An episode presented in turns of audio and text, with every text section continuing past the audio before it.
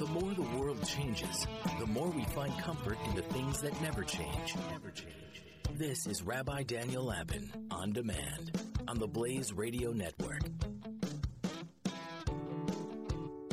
Welcome to the Rabbi Daniel Lapin Show, where I, your rabbi, reveal how the world really works. That's my function. And it is with that in mind, with that solemn commitment of revealing how the world really works, that I welcome all of you happy warriors, you eager devotees of the Rabbi Daniel Lapin Show. You're all happy warriors because, in my mind, you're either a beautiful nubile woman or a handsome virile man, regardless of your condition. No gender spectrum, no confusion. You're just male happy warriors and female happy warriors.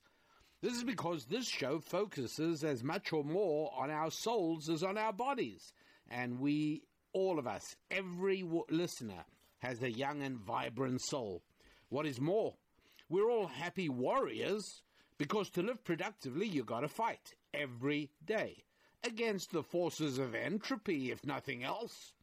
You fight to maintain your possessions. You fight to build and maintain your family and your money.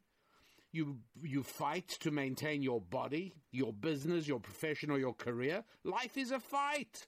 And that's a good thing. To stop fighting, seeking, striving, well, that's just to die. And you're not just warriors, but you're happy warriors because to throw yourself into the fight for eight or ten hours a day, six days a week, well, that's one thing. But to do all that with a debonair smile on your face and a jaunty pace to your stride, to do all that while generating an irrepressible surge of happiness welling up in your soul, well, that means you are spiritually grounded in everything that is life affirming, but it also probably means that you love music. All kinds of music.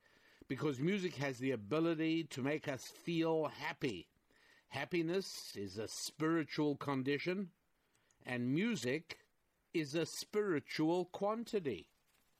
And yes, uh, there's obviously different kinds of music. Uh, music without words is a higher form of music than music with words. So, uh, popular music that is words and poems set to lyrics is a lower form of music than pure music where the music itself conveys the sentiment. Generally, that takes a little longer. And so, symphonic music, classical symphonic music, where you may have to listen for 30 minutes to catch a full symphony and, and get the idea and, and capture the emotion and the feeling coming across. Well, not everyone could do that. And so, uh, after a little while, opera emerged. And people looked down their, their noses when opera came out because it wasn't pure music, it was music with uh, essentially words and action on the stage. So almost anybody could get it without even any concentration powers at all. And then we came to popular music with uh, with lyrics on everything. Uh, you've also got um, music that is essentially set to the rhythmic sexual thump of a bass section. And then you've got much more subtle music, which is set in the, the treble register. Uh, you, there's there's different kinds of music. Obviously, there's no question about that. Uh, the Greek philosopher Plato said music gives a soul to the universe. Oh, all right. Um, Albert Einstein said, if I were not a physicist, I would probably be a musician. I often think in music. I live my daydreams in music. I see my life in terms of music. That was Einstein. Uh, uh, William Shakespeare, of course, famously, if music be the food of love, play on. Give me excess of it, that surfeiting, that appetite may sicken, etc., etc. Okay, fine. Uh, at any rate, yeah, music is obviously something that I'm sure plays a part in your lives, and if it doesn't, then you really ought to think about ways to do that. In other words, Uh, are there ways you could be listening to music while you commute, or while you work, or while you exercise, or while you walk the dog? Uh, I'm not a dog walker, so I don't know if that violates any form of fundamental dog walking protocol. I hope not. But um, at any rate, uh, I will play for you um, another little piece. What you listened to as we came into the show today um, was a young uh, concert pianist. She's about 30 years old. Her name is Yuja Wang. And uh, she was playing Rachmaninoff's second piano concerto. I mean, obviously, I just played you uh, nine or ten seconds of it. But uh, it was enough for you to hear, I think, a certain virtuosity in her performance. Uh, listen to Beethoven's Sonata number 29. Again, only a few seconds, just enough to give you the flavor. And I leave it to your imagination to see in your mind's eye what her fingers must be doing. And as a matter of fact, when you hear the power and the passion coming through as she plays the piano, you could actually imagine what her whole body is doing. She's really bringing down all her power on the keys. She's not a big woman, obviously, uh, but that's what she does. And uh, you can hear that right now. This is a few seconds of uh, Beethoven's uh, Sonata number 29.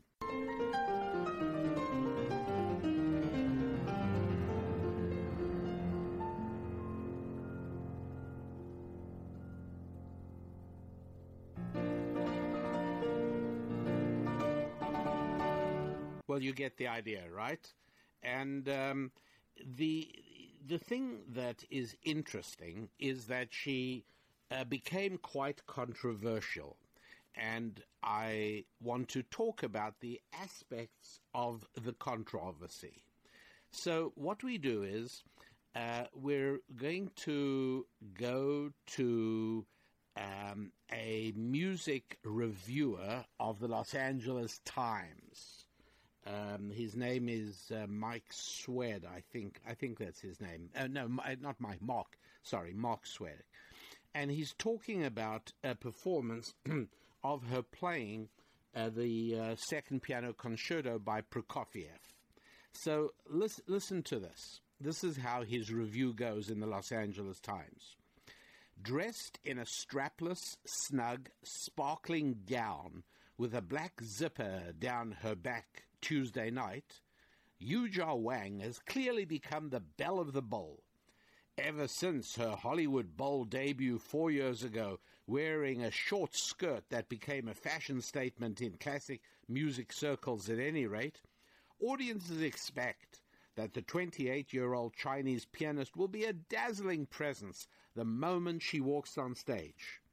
High def monitors at the Hollywood Bowl also help. And then he goes on to talk about her electrifying performance of Prokofiev's second piano concerto, um, and and it, it is rather remarkable. As a matter of fact, uh, how about we take uh, another ten seconds of that right now?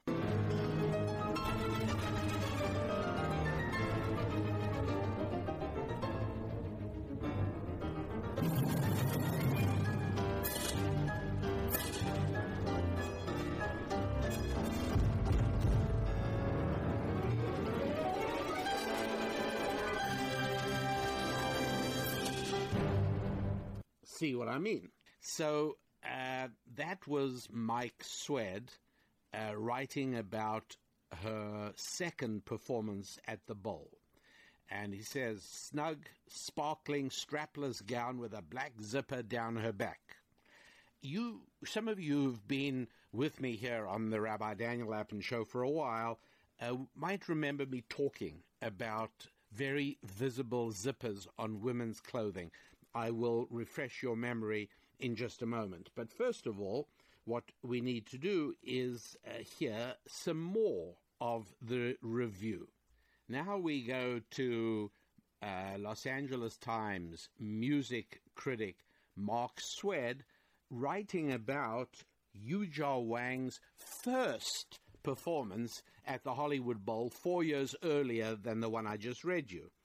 And um, here he writes The pianist Yuja Wang broke no public decency laws when she appeared as soloist in Rachmaninoff's Piano Concerto no. 3 at the Hollywood Bowl in a little orange dress two weeks ago. But from the response of the audience, gasps, wolf whistles, and popping flashes, and the heated reactions to my descriptions of the concert that have been percolating through the blogosphere, the burden has not been lifted. The dress was short, tight, and stylish. Wang's heels were high. She's 24 and she's had fashion magazine spreads. Had she walked the Academy Awards red carpet in this outfit, she would have been noticed. She looked great. She also played impressively under the circumstances. Her heels didn't hurt her pedaling.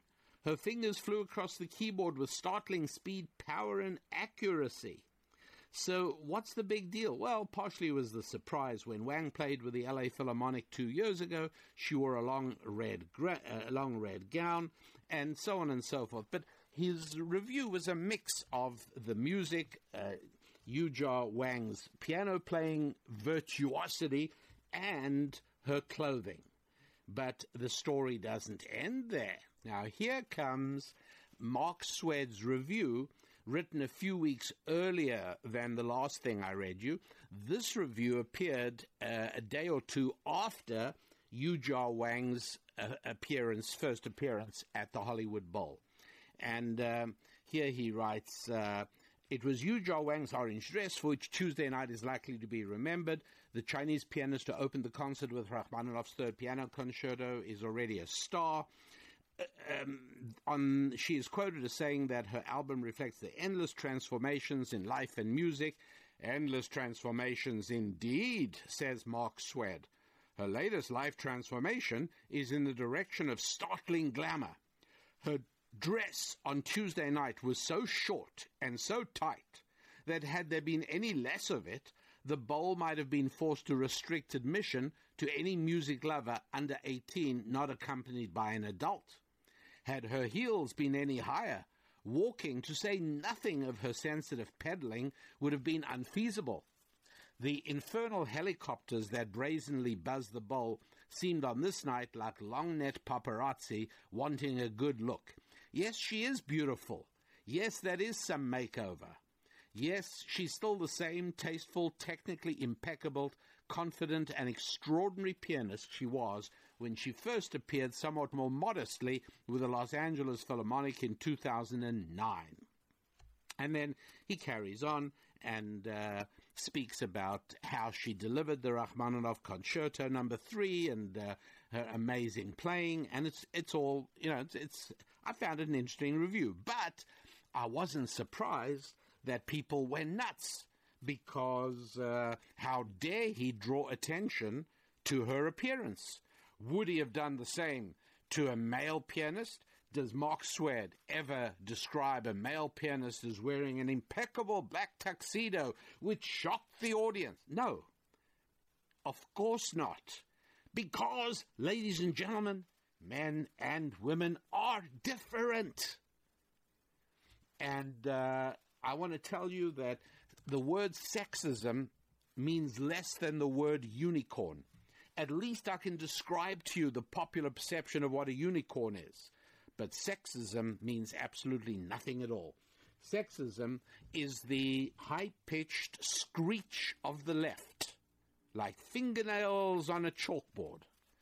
Uh, anytime anybody makes an observation having to do with the fact that men and women are different from one another, that men view women quite differently from the way women view men, and that there is an electrical tension between the two sexes. And so anybody who makes any observation touching on any of that is immediately described as sexist. And so now uh, I've got to read you just a little bit more, and that is um, uh, a piece that appeared in the Washington Post round about this time. And this one is by a woman called Anne Midgette. I suppose you should probably to be less um, rude, it should be pronounced Majet, maybe. But uh, Anne Majet uh, writes a piece slamming Mark Swed of the Los Angeles Times. Listen to her, her piece. Pianist Yuja Wang's dress at a concert this month at the Hollywood Bowl has given rise to considerable attention. Should critics review the dress? Should we comment on how classical stars look? On the one hand, appearance has no bearing on how an artist sounds. On the other hand, appearance sends a message. Christoph Eschenbach's Nehru style jackets are a deliberate step away from the tradition bound formality of an orchestra conductor's tails. And many younger conductors have followed suit and it's certainly fair to comment on that when it seems warranted. And plenty of classical artists are now playing around more and more deliberately with the way they look. There's a third factor at play, though. When it comes to talking about women's clothes in the field of music, you see men have a uniform. They either wear formal clothing or daringly eschew-it. Women do not have a comparable uniform, in part because women's fashions are more varied, and in part because women didn't play a major role in classical performance in the years when these traditions were being codified. Yes, there were a handful of soloists, but for years there were few women, if any, in major symphony orchestras and virtually no female conductors. Female orchestra members and conductors still have to contend with the issue of what they should be wearing on a regular basis. The criticism of women's clothing on stage has been a red flag for me ever since Eve Queller said that when she started conducting in the late 1960s, her clothing so dominated her reviews that one critic complained that a zipper glinting on the back of her evening gown was distracting. This is obvious sexism. This is obvious sexism. This is obvious sexism. Unfortunately, the tenor of the discussion of women's attire in this field has retained more than a hint of the sexist tone. What should women wear on the concert stage? What is appropriate? A general rule of thumb appears to be that if it's sexy, it's probably not good. Indeed, it almost automatically forms into the realm of cheesy pop style classical crossover. And if it's revealing, it's worthy of a lot of comment. My particular beef is with Mark Swed in the Los Angeles Times who was evidently shocked or titillated by the dress Yuja Wang wore for her Hollywood Bowl appearance. Her dress Tuesday was so short and tight, he wrote, that had there been any less of it, the bowl might have been forced to restrict admission to any music lover under 18 not accompanied by an adult. Had her heels been any higher, walking, to say nothing of a sense of pedaling, would have been unfeasible. This review and the dress that inspired it have prompted several responses and questions whether Wang should wear such a dress. Let's have a reality check for a minute. Yes, the dress is short, tight, and revealing. But in the real world, the world outside classical music's bubble, this is not unusual attire for a young rising starlet in the public eye. And then she goes on uh, to to basically say, look, um, uh, look at Lady Gaga, look at uh, women at fashion in fashion magazines. She doesn't make the point that uh, if somebody would show up at an office dressed the way Yuja Wang is dressed for some of these concerts, and yes, I fully realize that the uh, uh, those of you on the male end of the gender spectrum are frantically going to be YouTubing for Yuja Wang. And I think that's just fine because you will, first of all, hear her playing, which is quite stupendous. It really is startlingly amazing. And um, and yes, she is attractive, and um, and she is not working in an office. This is she is in the entertainment business. So is it a problem? Not for me. It isn't. Is it a problem for Mark Swed to comment on it? Of course not.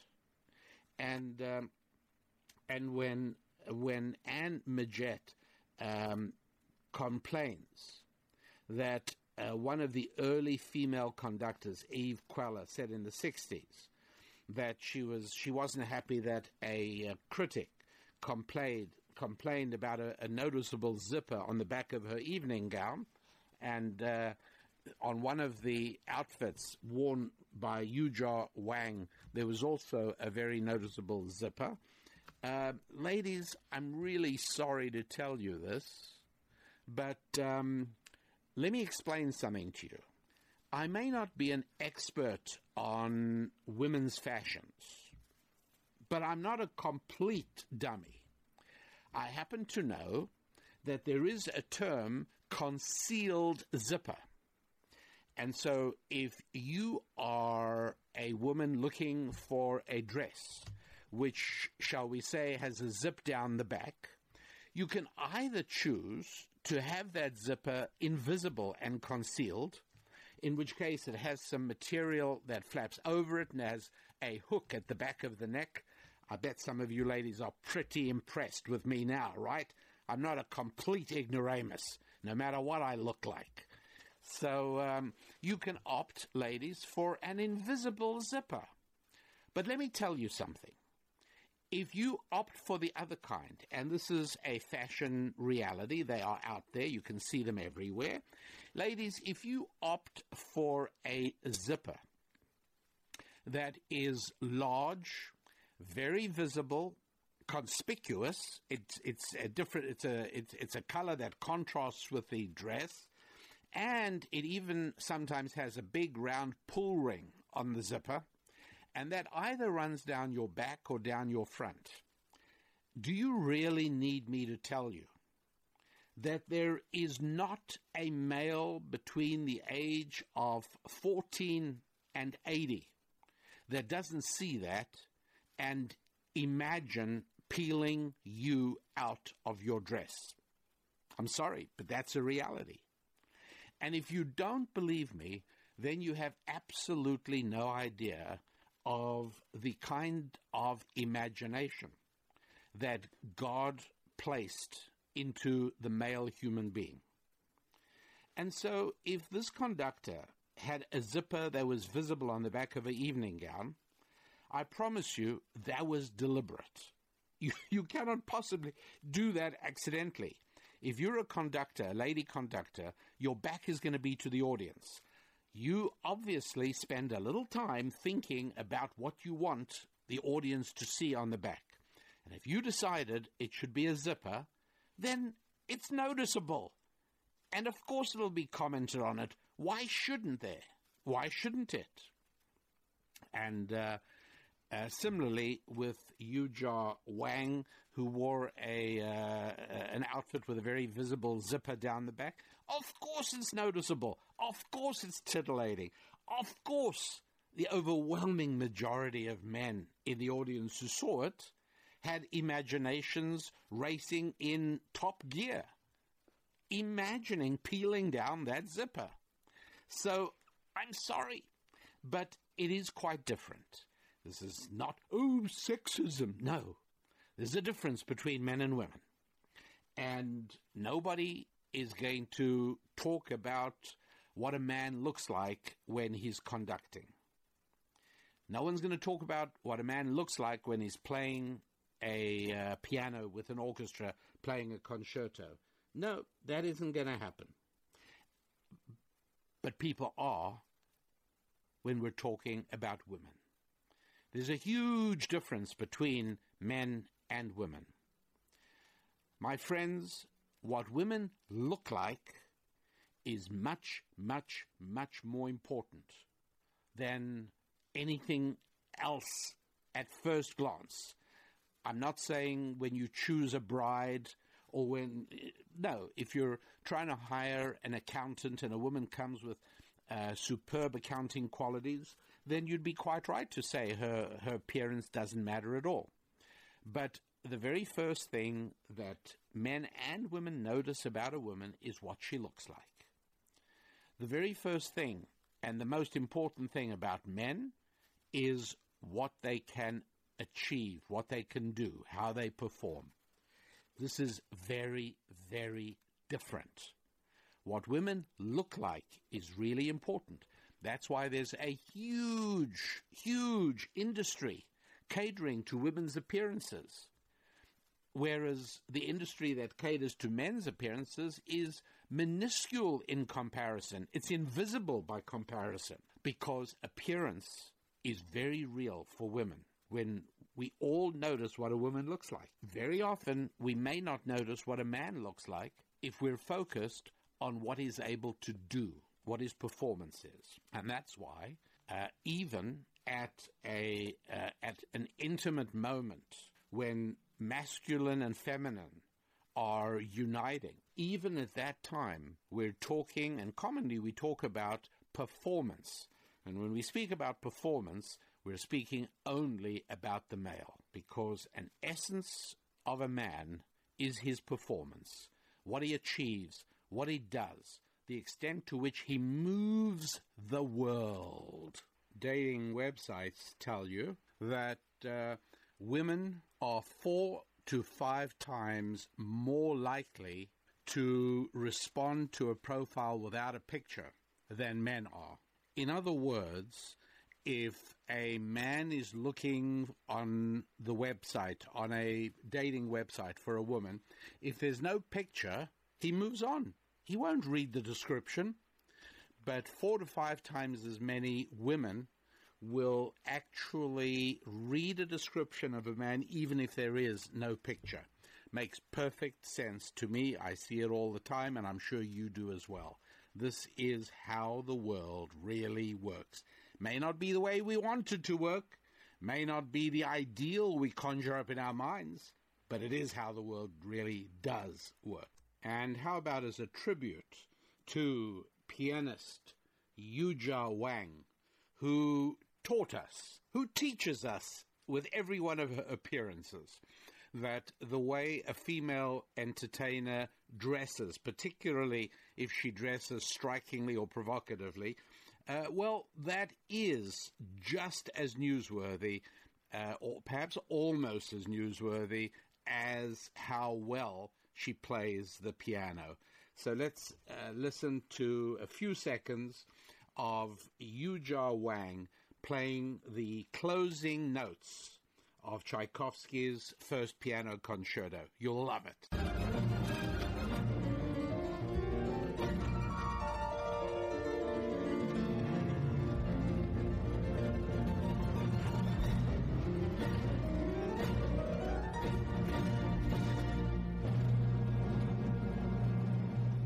Those were the last few seconds of Tchaikovsky's first piano concerto played by striking uh, concert pianist Yuja Wang. And now to something linked but uh, a little less cheerful. Turns out that in Beverly Hills, California, on the evening of um, a summer evening in August, August 20th, 1989, an entertainment executive uh, called Jose Menendez and his wife Kitty uh, were sitting in their den when their two teenage sons, Lyle and Eric, came in carrying shotguns. And Lyle and Eric, in cold blood, murdered their mother and their father with their shotguns. And um, the the brothers, uh, it, it, it took a while. It was so shocking and I was living in Los Angeles at the time, and I remember just how shocking this was to such an extent that quite a while, quite a long time went by uh, before the police arrested Lyle and Eric, just because it was so hard to believe. This was a golden family. The boys drove expensive sport cars. Uh, they had beautiful girlfriends. They were at expensive schools. It was just hard to believe, but uh, eventually they uh, they confessed. They it went to trial, and um, the trial I think was about ninety three. That gives you an idea of how much time elapsed, which is, by the way, a terrible thing. But uh, anyways, the uh, both bro- brothers were convicted of first degree murder as well as conspiracy to commit murder and uh, they were both sentenced to life in prison without the possibility of parole. And there have been several attempts they've made. There have been appeals, but it it was so um, shut and and tr- and dried. It was so clear what happened. Uh, it it just wasn't. Uh, it was never in doubt whatsoever. And in '98, uh, the Court of Appeals upheld the the murder convictions. The Supreme Court of California upheld the convictions and the sentences. Uh, the Supreme Court did uh, declined to hear the case in, 90, in 1999, and um, they filed habeas corpus petitions in March 200, 2003. They were denied. Anyway, you get the idea. Um, it went to the United States Ninth Circuit Court of Appeals, and again, uh, denial of uh, habeas corpus, and that's it. The brothers are going to be in prison. They just a little while ago were moved to the same prison. For a long time, they were in separate prisons. They they were moved to the same prison, and that is pretty much uh, where they are going to spend the rest of their lives. I understand. Okay, why do I tell you that? Well, before I tell you why I tell you that, you'll pardon me if I tell you just a few other stories equally horrible. And I'm sorry, this is not meant to bring you down at all, but uh, you can already start thinking about what do all these cases I'm telling you about, all these murder cases, they all have something in common, which is really quite amazing and in keeping with the theme of today's show, which is please resist popular culture's attempt to persuade you that men and women are the same. Please resist political correctness trying to tell you that men and women are the same. Please resist academia, entertainment, uh, politics. Please resist all these cultural forces trying to tell you that men and women are the same. We're different, almost different species. And so now I want to tell you about a guy called Scott Peterson who lived in Northern California. And uh, he is going to die in San Quentin State Prison eventually. And uh, in 2004, he was convicted uh, in the first degree murder of his pregnant wife, uh, Laci Peterson, and the second degree murder of their unborn son uh, in Modesto, California. Um, again, this was um, uh, 2004, so it's not not that long ago. People, I'm sure people, particularly people who live around there, will remember the case. Um, you know, he again, it took the police some time because it was so shocking. A beautiful wife with a with expecting a child. He was uh, he had a good job. It, it, was so impossible to understand, and they. Um, uh, the police came up with the evidence. They found evidence in in the boat that it used to take the body out into San Francisco Bay. If I remember, listen, whatever, it's it's horrible. I don't want to I don't want to conjure up bad dreams or uh, or emphasize that. Bottom line is that. Um, I mean, it, it, was it was just hard to believe that, that he didn't look like a murderer his life was was normal. It just was so strange, but um, uh, eventually, one it, there was beyond a shadow of a doubt. Um, he uh, it, went to trial, and uh, uh he was he was found guilty. Um, a, a, lot of there was a lot of evidence. It was just it was just terrible really, really horrible. And uh, eventually, um, he uh, was sentenced to life imprisonment in San Quentin, and that's where he is. Uh, why do I tell you this? Do you know the reason yet?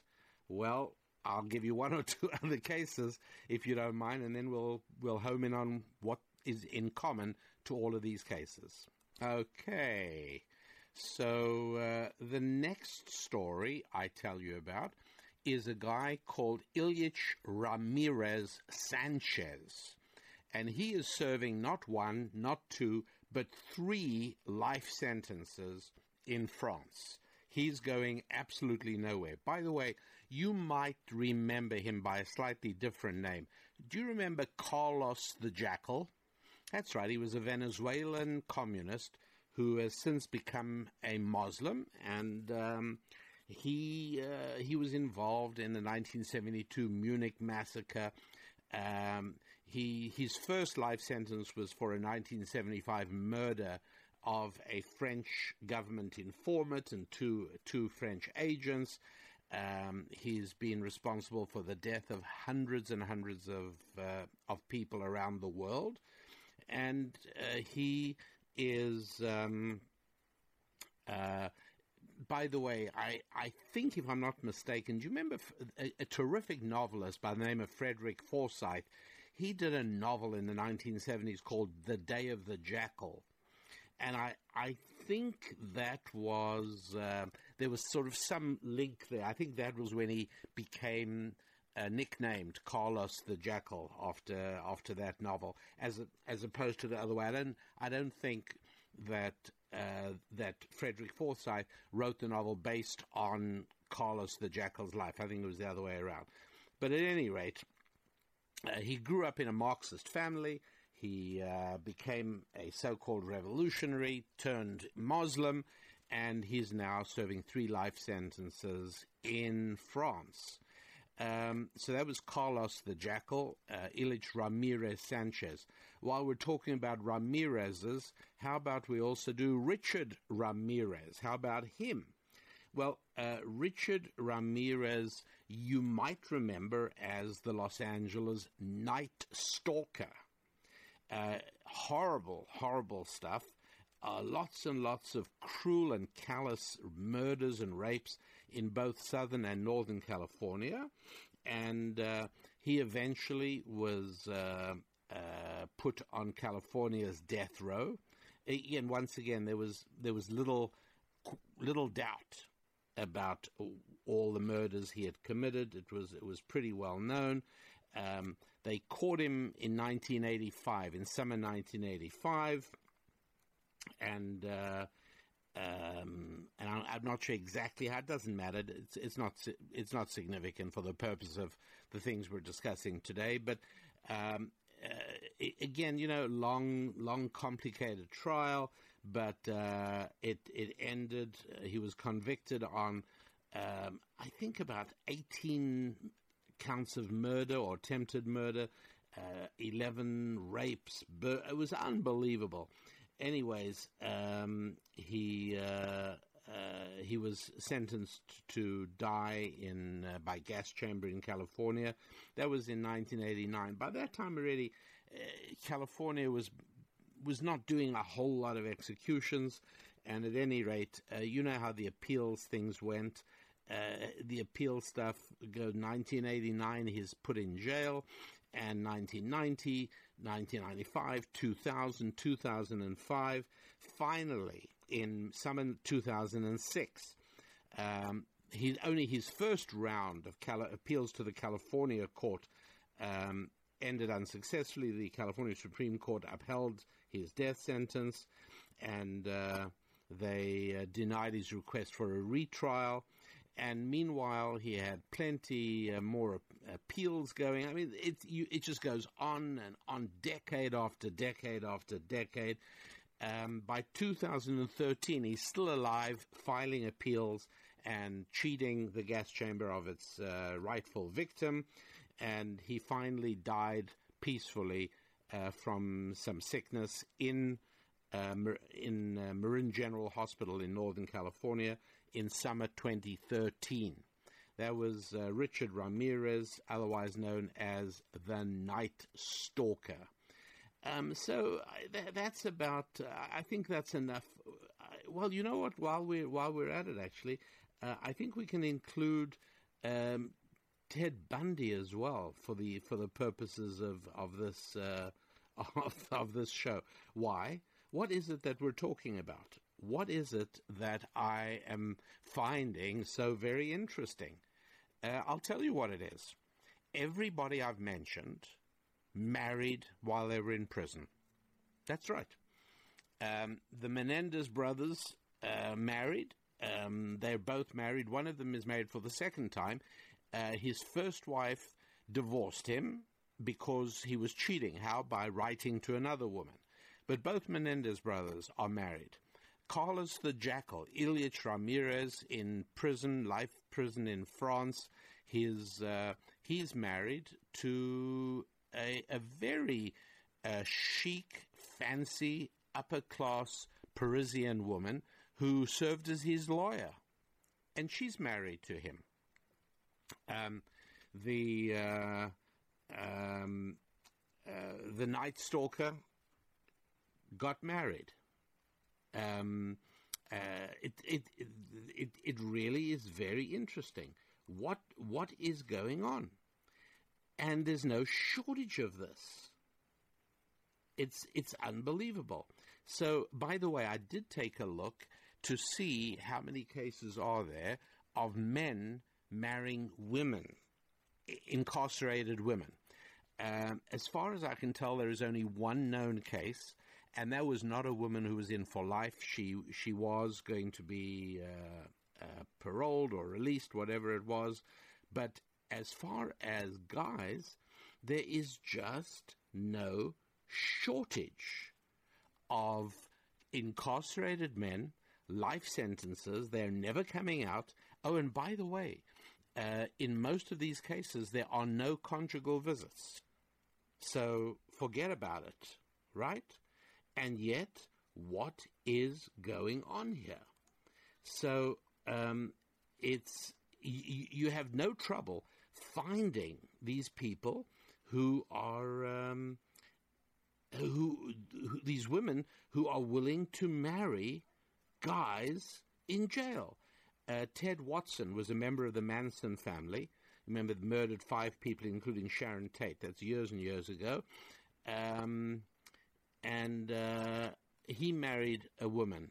Uh, I mean, the name isn't important. Uh, Ted Bundy, if you don't mind. Ted Bundy married Carol Ann Boone, who he knew before he was arrested. Explain these things, right? I mean, how weird is this? Um, there's a guy called Philip Jablonski, killed five women, and um, while he was in prison, married a woman. I told you about Lyle and Eric. Um, Oscar Bolin, also uh, sentenced to life in prison. And um, a woman called Rosalie Martinez leaves her husband, who was Bolin's lawyer, no, you know what? I'm not sure that that's the case. He was a lawyer anyway, but she left her lawyer husband and married Bolin. And so it is. You know, uh, you can do exactly what I did, which just um, look for news on this topic, and there's just no shortage of it. Uh, no shortage. Do you remember a guy called Mark David Chapman? He's serving a, a life a sentence for killing John Lennon. He married a woman married him while he's in prison. You know, there it is. What do you say to this? Okay, so even you can even grant that maybe maybe these women are all women who just had troubled backgrounds and uh, and uh, various difficulties, and maybe that's true. Maybe it isn't. I have absolutely no idea. But but still, where are all the men with troubled backgrounds marrying women who are incarcerated? Now, obviously, there are more men incarcerated than women, but there's plenty of women. And one thing that, that people in criminal justice will tell you is that guys who are in for life, having committed horrible crimes, have no shortage of women who want to uh, visit, who want to write, who want to have a relationship with them. What is going on there? Well, I, I have no answer. I have no definitive answer on this. My only reason for bringing it all up is that these are really bizarre, if not grotesque, cases, and they only happen with women being. All right, there's some interesting theories. One of them is that it's safe. It's almost like a lesbian relationship. There's no physical connection. You are providing this vital role. You are the man's link to his family and to the outside world, and and by visiting, you can be the one who's who's bringing him some comfort and some hope. Um, the idea of playing a role in his uh, salvation and his redemption, his uh, uh, you know saving him to be to become a good man again. All of the these are all the theories. I I I confess I do not know the answer. I only know that men would not marry a woman they can have no connection with. But women apparently, and, and it, it may not be, if you like, average women. It may even not be normal women, although I must say that uh, some of these women have actually been interviewed, some of them have written books, like the uh, French attorney woman who is married to Carlos the Jackal. Uh, and I got it, I mean, they sound perfectly sane, but I, I know that that is not anything one can absolutely rely on. So um, that is the, the situation. It's weird, but anybody who tells you that men and women are exactly the same and that it's just culturation, no. Whether you're talking about France or England, uh, yeah, there's, there's, there's an English case as well. I, I found so many of these really bizarre cases. And these guys are really, really dreadful men. Uh, and yet, there are these women who are ready and will. They actually do marry them. And they have these little ceremonies. Now, in the case of Ted Bundy, interestingly enough, although uh, there are no conjugal visits allowed, um, he actually managed to get his wife pregnant. Um, and there are theories about how that how that was achieved, and apparently this is not that uncommon. Um, the the prisons are terrible, terrible places, and um, I, I will tell you this, and I've, I've done a show on this uh, a while back. I am so opposed to incarceration that if somebody gave me the option of pressing a button and shutting down all the prisons in America, even though that means that uh, large numbers of criminals, huge numbers of criminals, are going to be let out on the streets uh, I know, I know you're going to uh, be shocked, and some of you will be disappointed. But I would press the button with no hesitation. Um, I, you know, the number of people who, come out of jail and who are going to try and commit crimes again. Um, yeah, I mean, there will be some. Uh, I would recommend if I'm going to press my button, I would like to give the country full warning that uh, in 48 hours I'm releasing everybody from prison. I'm shutting down every jail, prison, and detention center in the country. Uh, please make sure you're all armed and be ready to protect yourselves. Uh, go ahead if uh, sh- you know shoot without hesitation if you are attacked by by anybody. And uh, but end of end of uh, of prisons. So what are you going to do then? What about people who are uh, convicted of, of terrible crimes, what are you going to do with them? It's very simple. Um, they're either going to be executed and promptly, quickly, or alternatively, they are going to be subjected to lashes. How many? Um, a lot 20, 30, 40. And uh, it's, it's not going to kill the person, it is going to inflict uh, the most horrendous pain, and uh, doctors will be on standby. Uh, it will leave scars on their back that they will carry for life. That's what I will do. And um, I don't for a moment doubt that this would be a superior criminal justice system. Totally, um, again, I realize this is all in the realm of fantasy, but uh, I am so down on the brutality and cruelty of America's prisons. Uh, I'm so down on the very ugly class of people who um, have become the uh, people who work in these systems, who grow eventually to become such ugly people that they inflict cruelty on prisoners for no other reason than that they can, and they they they develop a sick enjoyment of cruelty.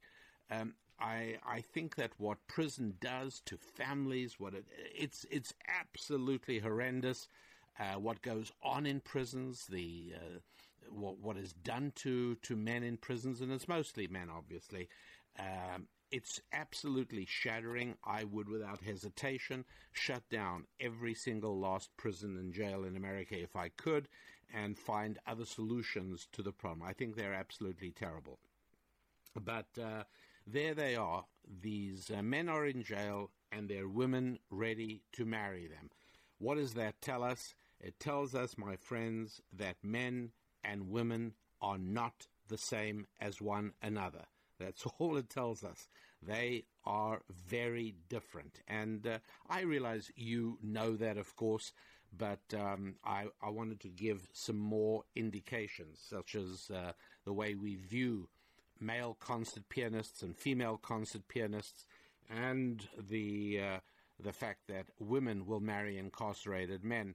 Men do not marry incarcerated women.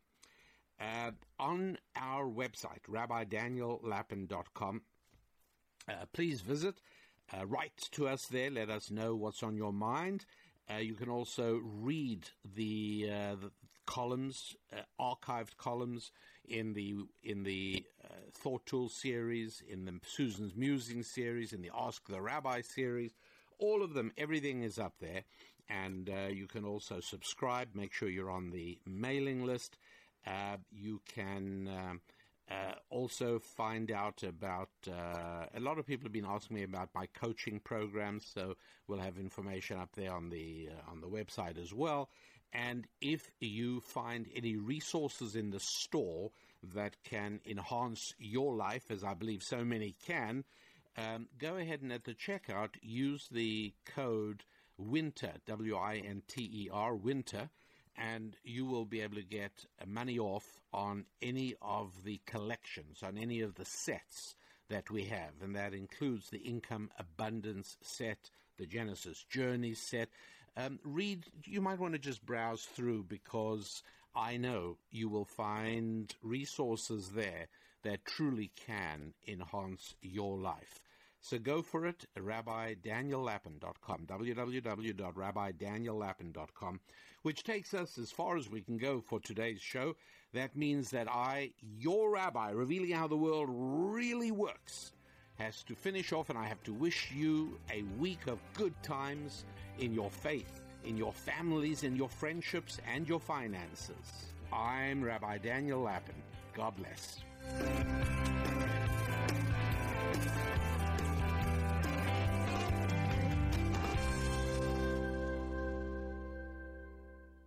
Spilling ancient solutions to modern problems in areas of family, faith, friendship, and finance.